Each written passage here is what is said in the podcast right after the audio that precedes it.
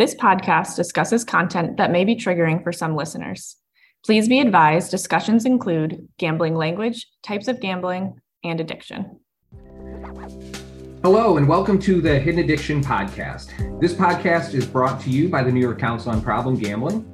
Across New York State, we have seven problem gambling resource centers dedicated to connecting individuals to care. We're here to increase awareness about problem gambling and advocate for treatment and support for persons adversely affected by problem gambling. Gambling is defined as risking something of value on a game of chance for a desired reward. Problem gambling or even gambling addiction can affect anyone at any time in their life. It might not be talked about or even overlooked because it often can be easily hidden for a long time. Our hope is this podcast shines a light on problem gambling and we can share resources and information to help those who need us. The views and opinions shared by guests may not reflect the views and opinions of the New York Council on Problem Gambling.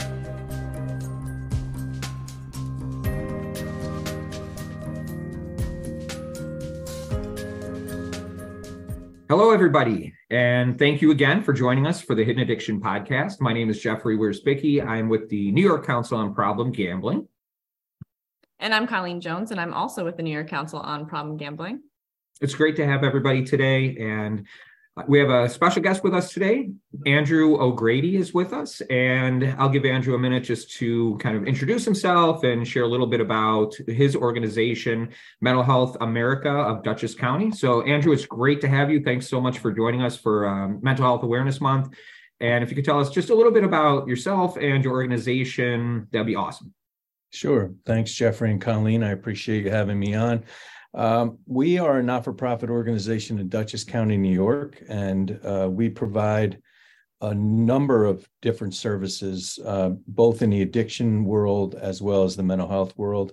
Uh, we do not have a primary focus on the clinical work um, done by uh, therapists and psychiatrists. We do mainly supportive uh, ancillary work, which I believe has the biggest impact for the clients we serve. We serve mainly people uh, that are uh, living in poverty, uh, although, um, and ma- mainly that comes from their Social Security disability status and bringing in, you know, only a small uh, amount of money every month because of their disability, whether it be related to addiction or uh, mental health.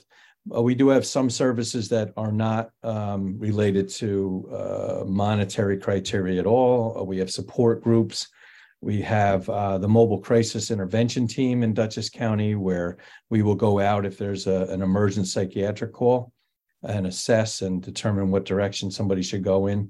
Uh, we have community based care management. We have addiction services for alcohol and drugs. And, you know, this problem gambling is obviously an emerging topic that, you know, perhaps in five years we will have actual treatment facilities related to just gambling. I don't know. But uh, right now, the focus is not on gambling in those services and programs. We have uh, two halfway houses for uh, 21 for 24 men and one for 24 females. Uh, we have a, uh, a joint 12 bed, uh, could be men or women in that facility. Uh, we have a daytime homeless shelter, and we have a huge uh, veterans services department. So um, we in fact we have a big open house tomorrow at, well tomorrow uh, is not may during mental health month but we're recording this on in april and and we have a big open house on friday for our veterans one-stop shop we had a building donated to us and um, we moved all our veteran services there and we were able to get the county to move their veteran services in there and we have the va moving in there uh, it's going to be a great spot for dutchess county veterans that's that's fantastic. And um, yeah, if you if Andrew, if you want to send that information over to me, I'll I'll push it out too on social media so that people can see the open house tomorrow. It's a really great work that you're doing with the veterans. So if we could just back up just a little bit um, for anybody who might be listening that really isn't that familiar with um, mental health when we're talking about mental illness um, so, what exactly is mental health, mental illness? What would people be experiencing when we're talking about the addiction and mental health?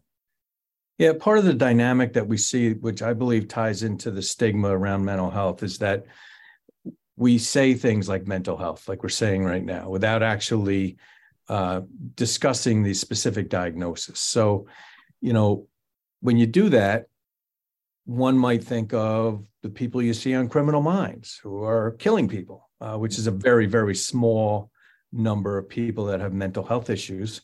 Um, and then you have the general population, our listeners here, our listeners here, who 25% of the population struggle with anxiety or depression, treatable um, at any given time um, in their life. So, you know, it's it's a, such a wide range. So, but I'll focus on the people who are listening today and talk a little bit about anxiety and depression, which are the two most commonly uh, diagnosed mental health issues, um, as well as OCD is up there with that. Um, PTSD is a little uh, a little less common, and um, you know there's a whole wide range. Gambling addiction is becoming uh, more of an issue at this time. Uh, alcohol, um, they call it substance use disorder, is um, is uh, pretty prevalent in our in our United States population as well. These are all areas that fall under the mental health spectrum. Um, uh, my big push for the last 30 years has been to kind of try to eradicate this eradicate the stigma around mental health and that's why you know i'm so appreciative that you and colleen have um, been able to put me on this show because every time we have a conversation or talk about it it, it, it kind of you know wears away at that stigma a little bit. So that's fantastic. Thanks for having me for that. Um, I, I, think it's important that people get past the stigma and realize that it, it mental health issues whether it be the the mild anxiety or mild depression all the way through to um, schizophrenia and bipolar disorder um, they they are all treatable and people do not have to suffer unnecessarily and the, the, the example I'd like to use, which relates to most people who are not getting help, is you know that person in your family or that person might be you that the glass is usually half empty. They go through life. They go to they go to work. They do what they need to do. They uh, they have a family. They're raising their family, but they're just not happy uh, most of the time. And um, you know they and when you're not happy, you know you're irritable so not only are you just not happy and feeling sad and feeling you know lack of energy but now things that would normally not trigger the normal person trigger you you get upset and it impacts everybody in your family because um, you're not a happy person and you're upset about something that shouldn't really disrupt the whole family structure uh, an example would be the dishes are in the sink and you know you know it's annoying. Your kids leave the dishes in the sink but it doesn't have to become a, a, a big blowout that ruins the whole evening for everybody. So and i bring that up because i had a, a person i did therapy with many years ago who who fell into that category and she took the steps to get help which was fantastic. And I convinced her to meet with our psychiatrist and, and use a small a small dose of of uh, antidepressant which is non-addictive and minimal side effects. And all of a sudden, about three weeks later, she reported that, you know, it's not doesn't make her happy all the time, but she she notices that the small little things in life that used to trigger her and upset her even further no longer did. Um, so that's an example, a concrete example of how that can be helpful. So the message is don't suffer unnecessarily and figure out a way to reach out for help. That's great. And thank you for those examples too. I think that's really helpful for people to understand when we're talking about mental health that there's a lot of different types of mental health that can be diagnosed. And, you know, just the treatable part, I think adds a lot of hope for people. And, um, you know, and I've noticed in the industry, the, the reducing that stigma has become very important. And I'm even in the language that we use, when so some of the examples you had given with anxiety and depression and PTSD is it common for people to have more than one diagnosis? Is that something that you see often where someone might have anxiety and depression, for example? Is that is that something that's common?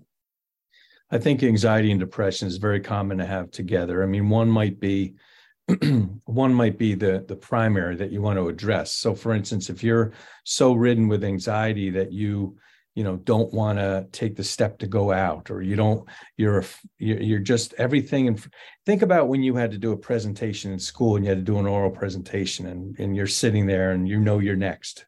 You know that feeling of dread you kind of have and um, that feeling is is associated with people with anxiety for no apparent reason. I mean, in that case, you know that you're anxious about standing up in front of everybody. And once you do it, you might be nervous when you're there, but then once you're done, it goes away.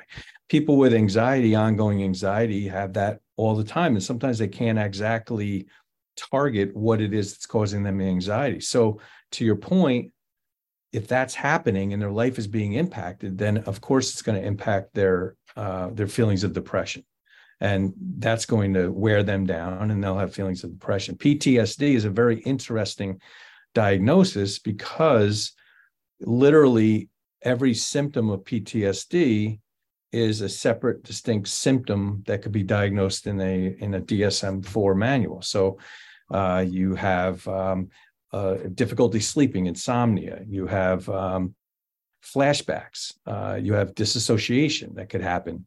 Uh, there's many different you're depressed you're you're anxious in certain situations. Um, so a clinician would have to really drill down and figure out what it is that's causing that and it could be related to a traumatic event you had but if if you're not talking about that traumatic event you're going in because you're just talking about the fact that you're having butterflies in your stomach and you're having avoidance fears and um, you don't know why. Uh, and that's where the clinician has to really explore and do a deep dive into what's going on.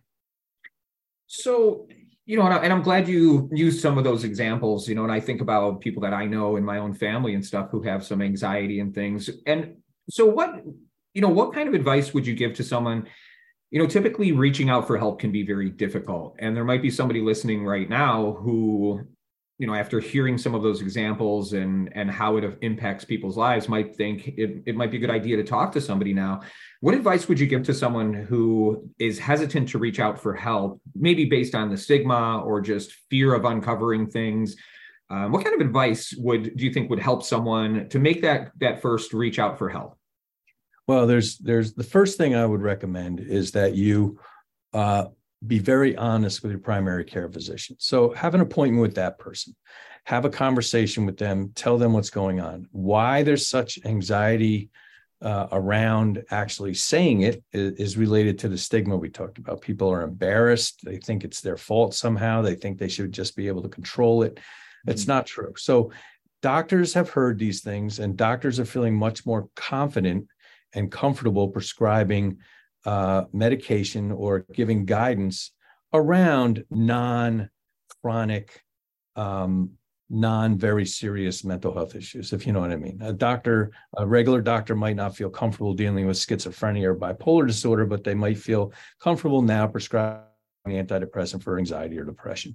So I would start there because you know there are thyroid issues and there are um, blood sugar issues that can all tie in or be related to mood issues that somebody might be experiencing. So you want to rule out that there's a medical issue. You get a full blood work, have the doctor weigh in on what they think. Now, I will.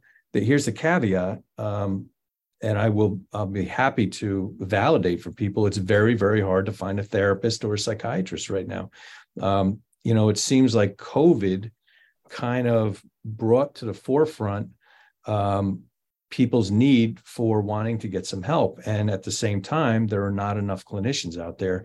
So if you do call a bunch of clinicians, you're going to find out that they're not accepting new patients or they don't take your insurance or whatever that might be. One of the things that I found that works is there are some apps out there like BetterHelp, um, Pacifyr, P A C I F Y R. These apps um, allow you to access a clinician almost immediately. BetterHelp the Better app, uh, you have to s- schedule an appointment. In the Pacifyr app, P A C I F Y R, you can actually uh, scroll through and see who's online and available at the time. And you can start a conversation with them. You get billed at the end, and it's not that expensive. And um, it's virtual and it can happen right away. Um, because making an appointment three weeks out and the anxiety of having to see that therapist for the first time, that's that's anxiety provoking as it is. So you just open up the app and you start a conversation and um, they can guide you to the best option so there are there are options out there but start with your primary care doctor um, and then call your insurance company and ask for a list of providers because many people call me and say who can i go to? And i've i've fallen i've fallen into the trap before of giving them the names i would recommend and then they go through you know two hours of calling and, and find out that they don't take their insurance so now i tell people to go on their insurance website get the list of providers and start calling them to start. That's great, and, and, I'm glad you mentioned COVID. You know, we we all want to stop talking about COVID at this point, but at the same time, you know, in a lot of areas, we do realize that it did take a toll on people. There was a lot more alcohol use, drug use, a lot a lot of people that lost income, so they were suffering from some of those mental health issues. Um, so now we, uh, Colleen and I, work with um, the New York Council on Problem Gambling. So we know there's a correlation between mental health and gambling. And I guess sometimes, Andrew, it's the chicken or the egg, right? What did someone start gambling because they were experiencing depression or anxiety? Or did a gambling problem cause depression and anxiety? So I, you know, sometimes I, I guess that's probably hard to identify. But when you see patients for gambling, are you also seeing other mental health issues present with that same client? Um, you know, I've I've seen probably not not hundreds, maybe 10 or 12 people so far uh, through the problem gambling network. And I would say that um, for those people, their gambling was not tied to a previous mental health issue. Their gambling was just something they found fun. They're hanging out with friends, they're placing a bet, they're talking about it, and then it becomes um, an obsession to them um, something that they can't stop and something and and then you get tricked gambling's an interesting dynamic you get tricked into believing that you know it's all going to work out and you're going to get a win and make up for the losses that you have and you keep chasing those losses. And then ultimately what happens is you have a spike in anxiety because now you're hiding you start hiding uh, this gambling because these are losses. And unless you're living alone um, if you're living with a family and you're trying to support them now you're not able to you know you're worried about paying the next bill because you spent the money and now you're hiding it. So now you're now you're lying and and secrets and hiding um, can take a toll on somebody as it is. They love the people they're with. They don't want to do that but they're also afraid of of acknowledging that they have a big problem. So you start having a lot of anxiety and then you have depression. And you know thankfully i have not seen it yet but unlike other mental health issues that um, you know that can lead to that can lead to suicide um, or or drug addiction, which can lead to an accidental overdose. Um, the the end result of a gambling addiction, ultimately, without being treated, it is it can be suicide. I mean, people don't see any way out. They've dug such a deep hole uh, that they they don't see any way out, and they don't see how they can get out of it. I've worked with some people who have dug um, a hole of um, upwards of two hundred thousand um, dollars. They have they um, are on track to to getting that paid off. They see an end game of five years. They realize it's that long. And now they are struggling with the marital and relationship issues around, you know, the fact that everybody's on board. Dad gambled. Dad um, dad is now not gambling, but we can't go as on, on as many trips and he has to work twice as hard at work and we don't see him as often anymore. So that's a that's an adjustment that's going to lead to further, you know, marital relationship relationship issues um, that they'll have to work through. But overall, I've seen uh, great progress with most of the people I've worked with, and I don't. It's not me; it's them. Um, we we I've guided them to take themselves off the gambling network. I've guided them to um, you know ban themselves from all these uh, platforms. And once you do that, it's it's kind of amazing how it feels like they're lost, but little by little, after two or three weeks, I, I believe it's the uh, the dopamine levels or the serotonin levels and the brain start to level off. You don't you know you're not fiending for that anymore. You start feeling like it's less and less of something you have to do. And then at the same time it's a great dynamic. At the same time they're watching their bank account go up a little by little because even though they're paying off debt they're they're you know their account is going up and not down. And um and then they see progress and they realize that you know that that's working better for them and they're much happier. So there's a way out on the gambling, and um, but it it can be very overwhelming to people. It can really get you in some trouble. Yeah, yeah. I just I just want to backpedal just for one one minute. We were talking about um, gambling just like some of the statistics do show you know like that it's it's one in five people um who do struggle with their gambling will will attempt or die by suicide which is the highest of any addiction so just like you know we talk about mental health and stigma i think it's good that we're talking about gambling as well because there's a very big stigma with gambling um, just like with mental health some people think it's their fault gambling it's hard to really you know, be like, hey, I did this. I, you know, I put ourselves in this hole. I put my family in this hole. Um, but the good news is, like we said, that there there is help available. And um, we actually have this great website called Mind Ride, and it kind of shows you that those dopamine levels can get back to normal levels, right? When we're gambling, we need higher, um, our dopamine is lower. We need to go gamble to for our brain to like have that reward again, right? But if we start if we find someone start getting help we can teach our brain to get those natural dopamine rewards again from things like family relationships getting a promotion at your job spending time with you know your kids so there is there is that hope which i think is important to talk about yeah i'll give you a quick example a gentleman i was working with um, was like on the couch he described when he was gambling he has like a young daughter and he's on the couch and he's you know, in the evening, and his wife asks him to, you know, help his daughter brush her teeth. Seems like a simple thing. Um, he did, but he was annoyed, and it took him like an extra ten minutes because he wanted to see the end of this game because he was tied to it with a with a bet, and um, and now he feels so free of that. It was almost like a chain that held him to the couch or held him to his phone, and he had to see, you know, what the outcome was going to be, and and nothing else mattered, including his child and his wife, and and everything else. And he would get frustrated that he was asked to do something because it took away from the gambling. So his life in his in his family structure and his family life is so much better now uh, because of it. He's so much more in tune with his daughter and he's watching her grow up and he's not missing moments. So as we've been talking about um, gambling and mental health, you know, I think I think it's important. We'll take a second here to our organization has a pretty easy straightforward definition of problem gambling and there's a there's a reason why we do this too our definition of problem gambling is if your gambling is causing a problem it's problem gambling.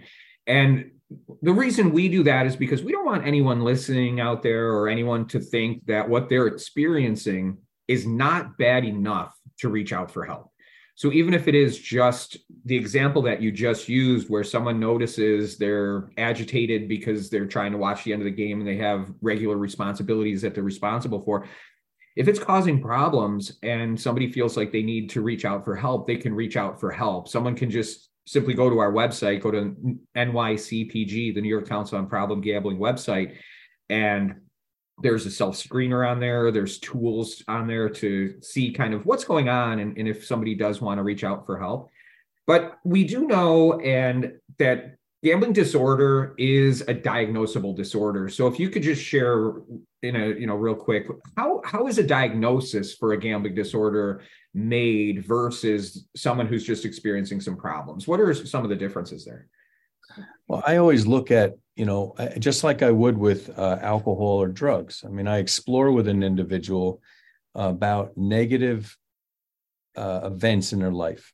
And I ask them if to think back to those negative events and let me know if, or be honest with themselves, if alcohol or drugs were somehow involved in that. Were you trying to actively get alcohol or drugs? Were you drunk or high at the time?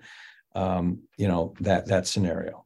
Um, it's the same thing with problem gambling. I mean, do have you missed important events in your life? Have you um, have you had to work extra out? You know, gambling's a very interesting thing because you have to drill down a little deeper. It might not be as simple as have you missed your kid's birthday party? And the answer is yes, because I had to work. Well, that seems to be an easy um, justification, right? Except you have to work because you have to make more money because you gambled it away and you wouldn't have worked that Saturday if you weren't gambling. That's, you know, you're looking a little closer. So eh, gambling can fool people into believing that it's not a problem until it is until it is a big problem. And so those screening tests you can take on your site are very important. Um, it's a matter of just being honest with yourself. Are you losing sleep because now you're figuring out um, you know, it's almost like a depression diagnosis that you look for the, are you, is your sleep impacted? Are you sleeping less? Are you sleeping more? Uh, are you eating less? Are you eating more? Um, and is it related on some level to the gambling? Are you up all night because you have to see the score of that game and you can't sleep? Are you up all night now because you're thinking about, oh shit, I got, oh, oh whatever, I have my mortgage payment I got to pay and I can't pay it? What's a podcast? You can swear. Um, are, are, you know, it, what, what is it that's keeping you up at night? So, um, you know, uh, that's what you really look at. And you have to be honest with yourself about that and and it's it is easy. You you the state has made it very easy. I have a you know i'm not going to you know come down on problem gambling in new york state but i think it's important that this is available to people and people can get free treatment as a mm-hmm. result of pulling that number which is great because you're not uh, you're not getting in deeper. But you know new york state's a funny place you know. Let's legalize gambling let's cause you know all these people to have this problem and then let's fund this whole thing to help them uh, you know, I wish we didn't legalize it in New York in a lot of ways because um, it's real easy for people to get into trouble. It really is. It is, and I'm glad you, you know, I'm glad you mentioned that um, people can fool themselves into thinking that everything's going to be okay. And oftentimes, when I talk to people and I do trainings across the state, and I say, um, you know, how many times does it take someone to win?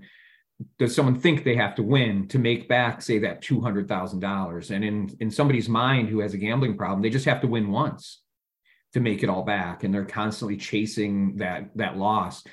So and that's you know where the name of our podcast came from the hidden addiction because it is it's really hard easy to hide from family members and relatives um, at work. So again i'm just going to give out the website real quick. As you mentioned those screening tools is nyproblemgambling.org. It's the easiest way to just hop on the website. Everything's confidential. The phone number is 833 here to help. Um, 833 here to help if somebody is out there is listening. Andrew, is there anything you wanted to share as we wrap up here? Um, is there any resources maybe through uh, Mental Health America, Dutchess County that that somebody can find online or your Facebook page? Anything you want to share? Yeah, certainly look at our Facebook page, MHA. Uh, it's Mental Health America of Dutchess County is the Facebook page. The website is mhadutchess.org. Um, and you know, you could reach us through a website. We have a uh, a, a, uh, a, a, question area in the website where you could just type in a question, you'll get a response from us.